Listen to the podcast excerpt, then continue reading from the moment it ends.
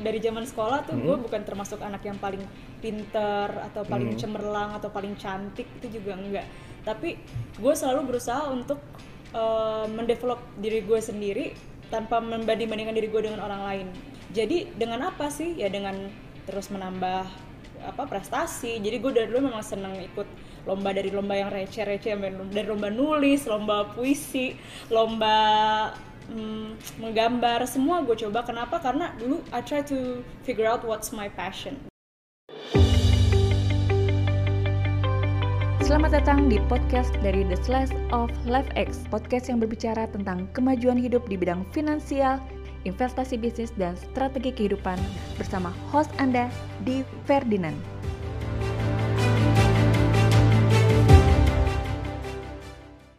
Saya hari ini ditemani oleh seorang yang paling cantik pertama kali nih kita ngundang yang cantik banget nih. Wah, Biasanya- biasanya ganteng-ganteng. Wah, Oke. namanya Marsha Gusman. Halo. Marsha Gusman ini juga kebanggaan Indonesia, punya segudang prestasi. Terakhir adalah Miss Asia 2000 Asia Internasional 2018 2018 ya. Itu berapa negara tuh dipertandingkan? 30 30 negara ya. Nanti kita akan banyak bicara, tapi juga mi- beliau juga sebelumnya adalah Miss Internet ya Tahun? internet tahun 2017 2017 ya. Dan terakhir apa tadi di ada satu lagi di IG kamu apa sebutannya? tuh? Oh, ketua bidang pariwisata rumah milenial Wow, ada tiga hal yang luar biasa nih ya. Tapi mungkin ada banyak cerita lagi ya. Ya. Juga salah satu punya inisiasi buat project namanya Women Womanpedia Womanpedia ya. Kita mau ngobrol-ngobrol tentang kenapa sih Marsha begitu senang menggali tentang womanpreneurship nih. Hmm. Ini memang saya senang banget karena Marsha menurut saya adalah seorang kandidat yang narasumber yang luar biasa karena Hmm. prestasinya, kedua involvement ya aktivitasnya. Makanya saya ngundang Marsha ya. Thank you ya Marsha Hmm. Ya, untuk ja- sama-sama, join Di. sini. Oke. Oke, Mars, ceritain dong sedikit lu dapet segitu banyak eh, prestasi ya kan? Apakah itu cuman pasti kan orang bilang oh pastilah Marsha cantik kayak Sandra Dewi gitu, pantas aja bisa gitu. Apakah karena itu atau memang ada ada cerita sih? Apa sih perjuangan yang lo harus fight gitu loh? Hmm. Ya, jadi kebetulan di sekolah tuh dari zaman sekolah tuh gue bukan termasuk anak yang paling pinter atau paling cemerlang atau paling cantik itu juga enggak. Tapi gue selalu berusaha untuk uh, mendevelop diri gue sendiri tanpa membanding-bandingkan diri gue dengan orang lain. Nah, Oke. gitu. Jadi dengan apa sih? Ya dengan terus menambah apa prestasi. Jadi gue dari dulu memang seneng ikut lomba dari lomba yang receh-receh dari lomba nulis, lomba puisi, lomba menggambar semua gue coba kenapa karena dulu I try to figure out what's my passion gitu Oh, jadi belum tahu apa-apa Belum ya? tahu. Minatnya apa belum ketemu ya? ibaratnya masih mencari jati diri lah Itu pada masih waktu itu apa? Kapan? SMA, SMP? SM, SMP mulai dari SMP. SMP nah dari situ gue mulai ikut kayak semacam lomba modeling untuk Hmm. melatih percaya diri gue lagi dan tapi gue merasa bahwa uh, ya modeling itu melatih percaya diri tapi Ya. I also need skills dan education Ah. gitu karena kalau misalnya cantik aja atau kita cari uang aja tapi education itu nggak akan pernah hilang gitu Ya. kan nah Dan bisa bermanfaat ya buat orang lain ya pastinya sekali. ya. Nah jadi waktu itu gue sempat masuk kuliah juga di kuliah pun gue nggak mau sekedar dapat nilai yang bagus terus bangga dengan transkrip gue Hmm, sendiri hmm, tapi hmm.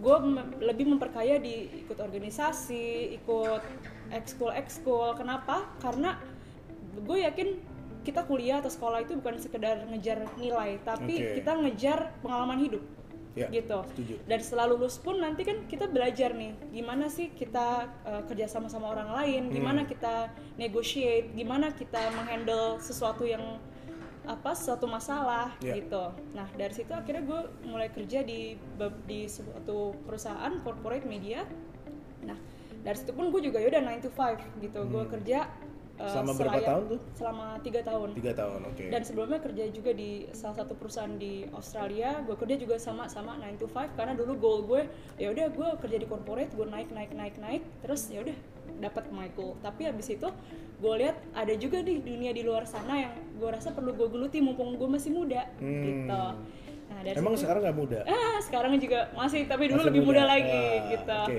nah gue mulai ikut diajakin temen nih ikut aja nih Miss Earth waktu itu udah Oh, ikut wow. itu sambil kerja juga sambil kerja Miss Earth itu lu Itu ikutan ikut juga. Miss Earth itu berarti apa Me- melestarikan Uh, global dunia warming. global warming Iya. ya Nah. dan itu eh, diadu dengan beberapa negara juga itu itu di Indonesia oh oh Miss Earth ini di Indonesia Yeah. bukan di Australia Iya, that's the Oke. fir- that's the first time I joined pageant. Abis itu udah selesai, gue nggak mau ikut lagi waktu itu.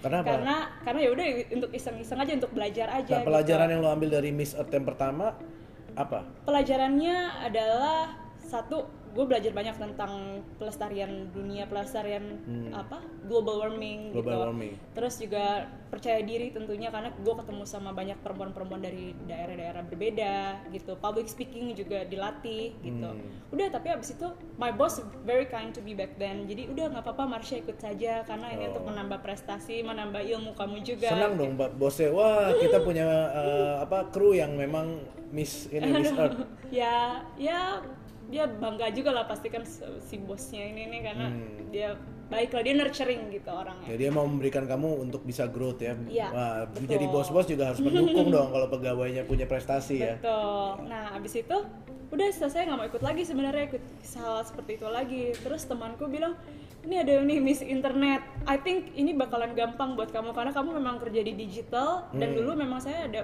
usaha juga sebenarnya pas lagi ngantor itu usaha sendiri apa tuh usahanya digital juga jadi kita bikinin social media feednya Oh, orang oke. Berarti digital kamu kayak marketing. mini digital agency gitu. Iya, jadi ada Oke. perusahaan di luar perusahaan gitu. Tapi nggak nggak konflik interest enggak, itu? enggak. Kan gue Sabtu Minggu itu kerjainnya Oh sama Sabtu pulang Minggu, kantor. oke. Dan Pokoknya kliennya tuh- bukan klien kantor kan, klien kecil-kecil ya. Bukan. Pokoknya waktu Bos, itu denger ya ini, ini jelas nih. pokoknya waktu itu masih masih bebas banget deh, masih banyak waktu, banyak tenaga, banyak semangat kan. Sekarang juga semangat sih. Semangat loh. nah udah ikut itu ikut akhirnya ikut Miss Internet dan ya udah thank God uh, dapat juara pertama jadi Miss Mhm. Internet Indonesia dan itu diselenggarakan oleh Kementerian Komunikasi dan Informatika bersama Wow. APJI Asosiasi Penyelenggara Jasa. Internet Indonesia. Tadinya aku pikir dengan ikut Miss Internet itu aku bakalan ngajarin hal-hal yang tek, bersifat teknikal. Hmm. Tapi ternyata ya udah it's good to know technical tapi ternyata aim yang utamanya adalah mensosialisasikan literasi digital ke seluruh Indonesia dan tidak hanya di kota-kota besar aja tapi juga ke pelosok-pelosok.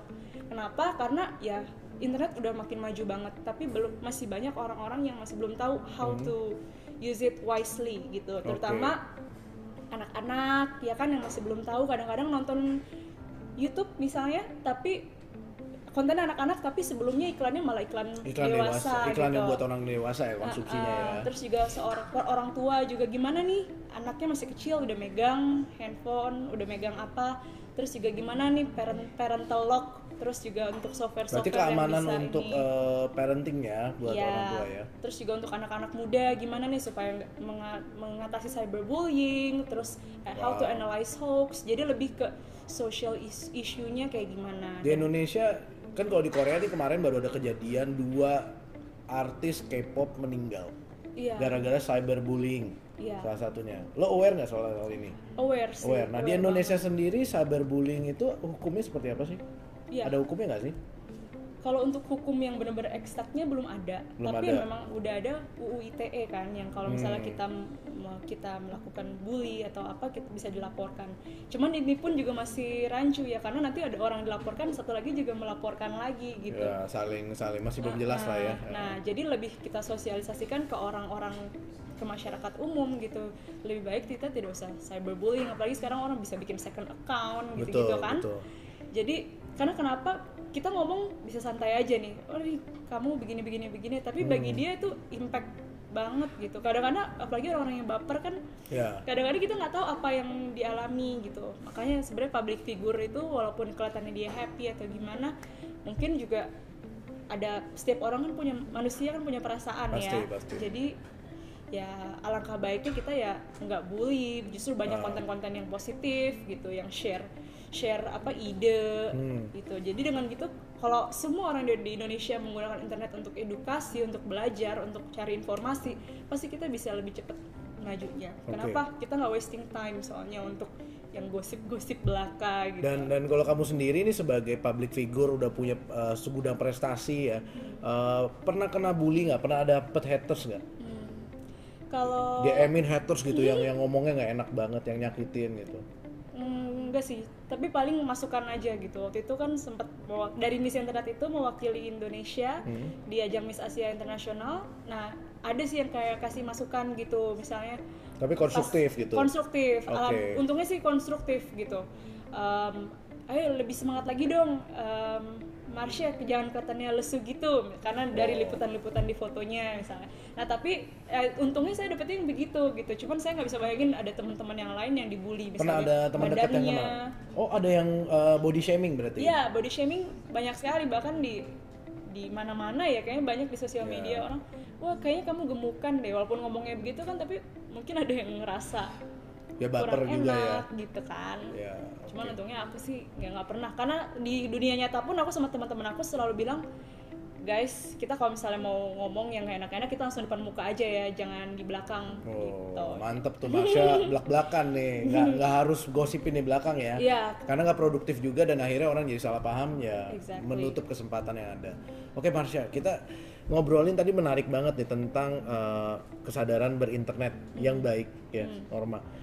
Da- dari sini lu juga melakukan itu nggak sih atau lu juga tetap misi ini ke bawah setelah kan biasanya miss internet itu cuma selama masa periode. Nah setelah masa periode selesai ada tugas apa lagi sih sebagai miss internet? Kalau miss universe kan dia harus tetap mewakili, jaga image dan lain-lain. Kalau lu ada ada tugas apa lagi tuh? Ya, jadi itu sebenarnya pas ikut nih ajang Miss Internet itu, gue pingin ketika gue misalnya menang ataupun gak menang, gue tetap menjalankan tanggung jawab, dapat nama, dapat tanggung harus ada tanggung jawab, nggak mau udah dadah-dadah aja, terus udah dapat terus selesai nggak. Jadi dari itu satu tahun gue bikin program, gue juga mengajukan program.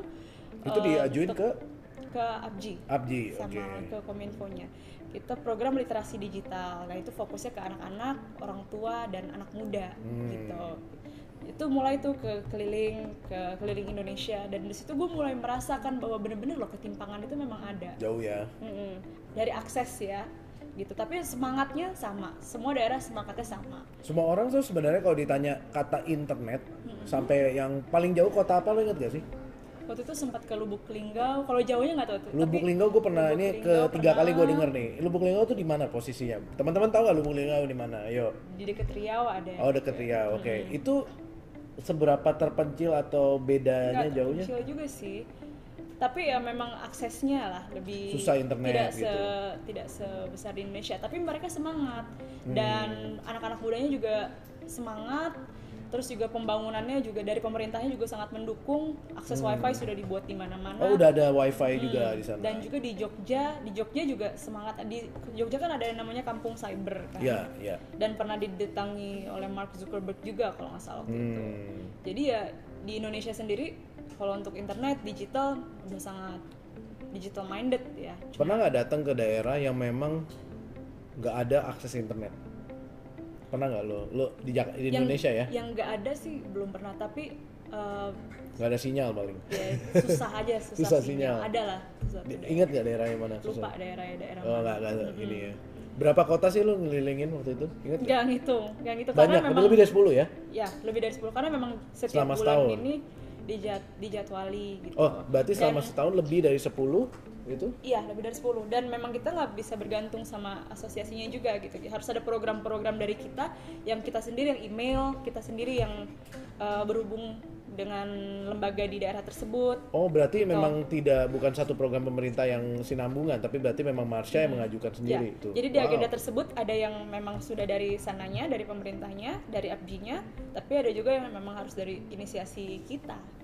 Gitu. Hmm. Nah, saat saya masa jabatan itu pun juga saya ya ya udah nggak mau selesai sampai situ aja misalnya pun sudah masa udah ada yang baru juga nah miss internetnya ya saya juga jalankan ada bikin suatu lembaga ya lagi juga yang untuk saya bersosialisasi itu Oh, berarti ada asosiasi eh, alumninya Miss Internet Ah, itu. alumni ada Oke.